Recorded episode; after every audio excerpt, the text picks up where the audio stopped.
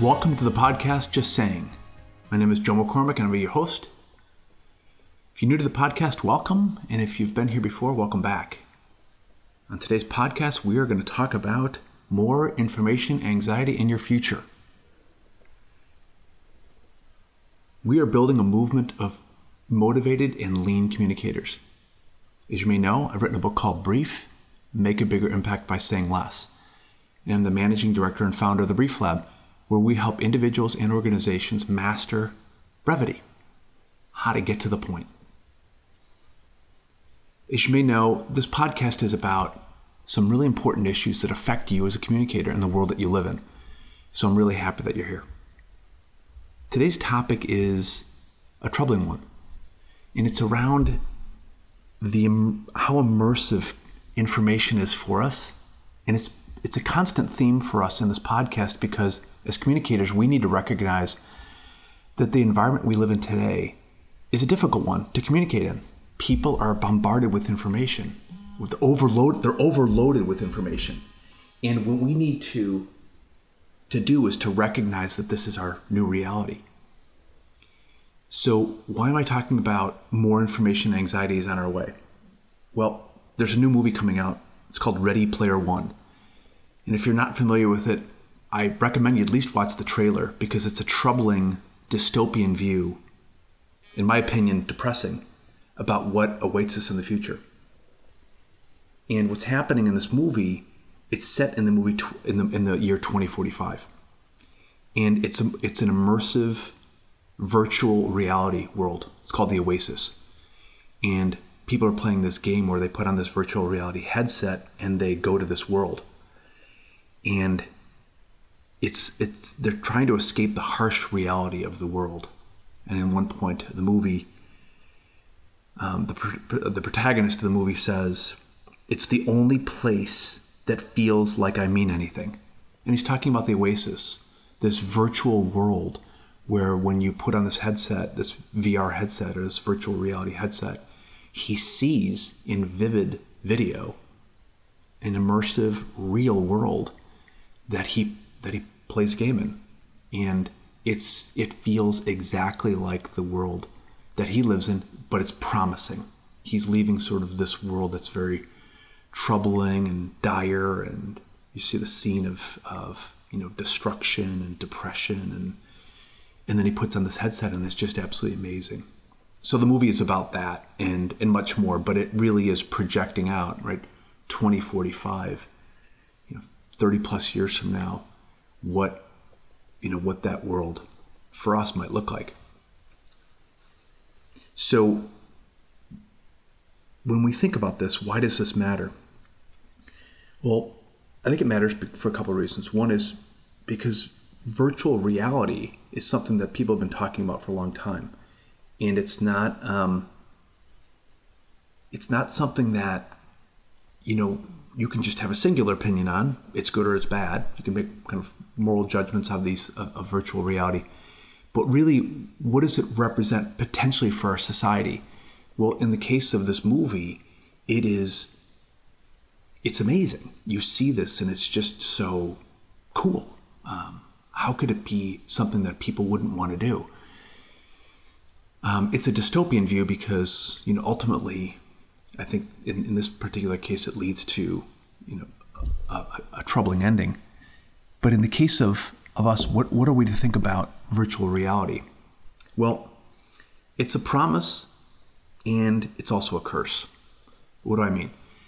Well, it's a promise because in all the things that I've read about virtual reality, um, I think the one of the most foremost experts on virtual reality um, is uh, a guy, an author. An, he's a he's an academic. He's a professor at, at, at Stanford, and his name is Jeremy Bailenson, and he wrote a book called VR Experience on Demand. And he's the founding director of the Virtual Human Interactive Lab at Stanford. And he insists in his book that VR, virtual reality, is coming of age. Um, and there's new applications for it. So it's promising. What are the primary applications? Education.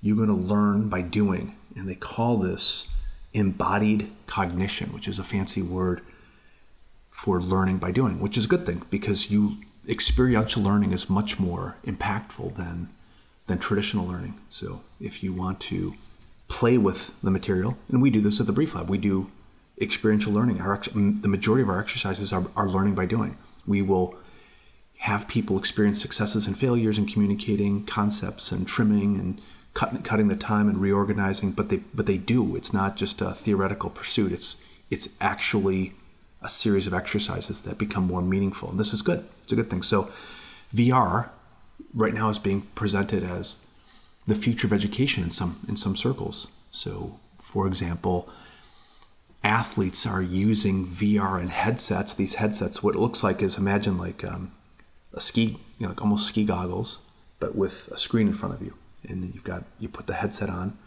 and you see this reality. So an athlete is in the a moment that is virtual, but the brain thinks it's real, and he or she can go through the steps or the motions of an activity, throwing a baseball, um, playing football, or whatever the scene might be, and create or recreate what that would feel like in that moment of pressure. And it's a way of training. And they've done these educations of like how to survive an earthquake or what is it like to go to Mars and these scenarios that the brain sees as, as it sees, sees and feels that they're real. Well, why is this a curse? It's a curse because we can learn to live in information addiction it's the, it becomes kind of the crack house. So if you watch this movie, Ready Player One, you kind of feel like that. It's it it feels like this like I'm leaving my world, which is harsh, and going to this virtual world, which is better. And that for me is troubling. And I think we need to recognize that this isn't a fad. This is coming. And what do I mean? So uh, there was an article written about how different experts predict virtual reality will, will come to play. And there's a quote by Mark Zuckerberg at Facebook that I think is pretty telling. Um, and he makes he makes a comparison between virtual reality and traditional media, which I think is flawed. But here's what he said. He says, I think people tend to be worried about every new technology that comes along. Critics worry that if we spend time paying attention to that new kind of media or technology instead of talking to each other, that it is somehow isolating. But humans are fundamentally social. So I think in reality, if a technology doesn't actually help us socially understand each other better, it isn't going to catch on and succeed. You could probably go all the way back to the first books. I bet people said, Why should you read when you could talk to other people?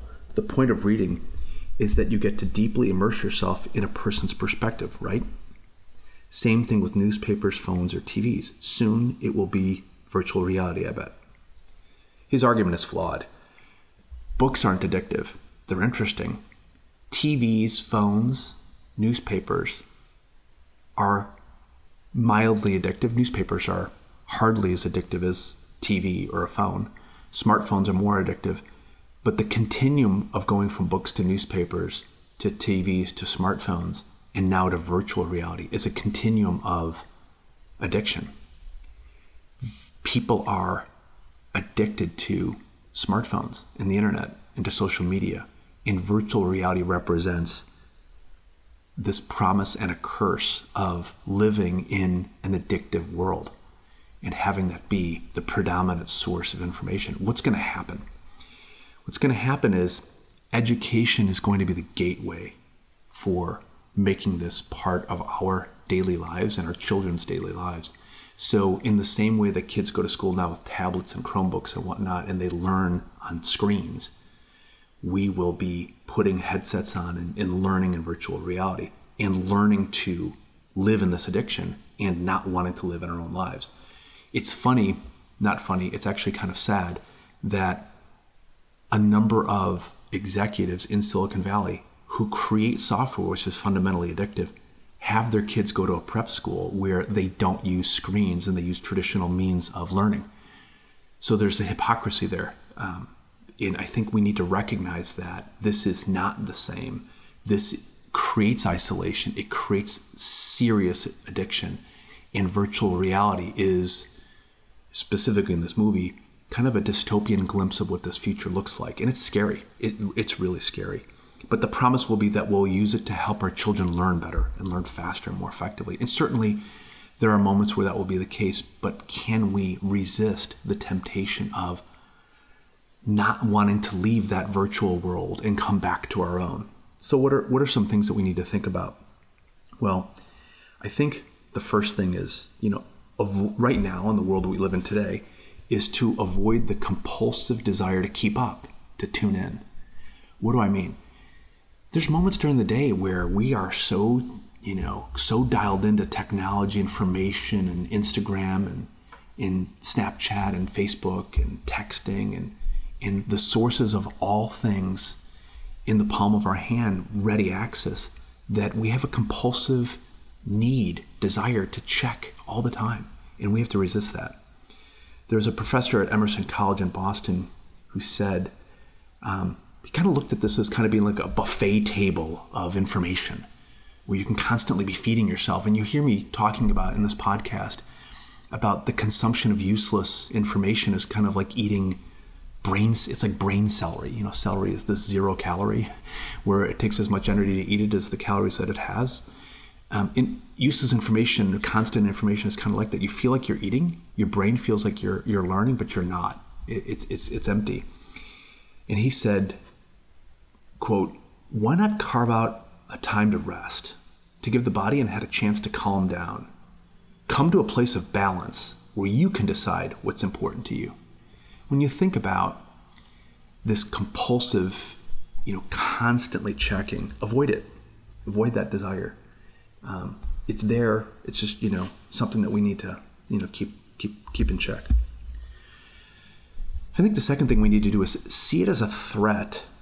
Um, see the threat as, as more serious than the promise. So yeah, there might be information that I need, but a lot of it is information that I don't need. Yes, I could learn, but I I also can become addicted and even more addicted to this information. So I, I, yes, you can see it as an, a promise of education. Information can give you insight.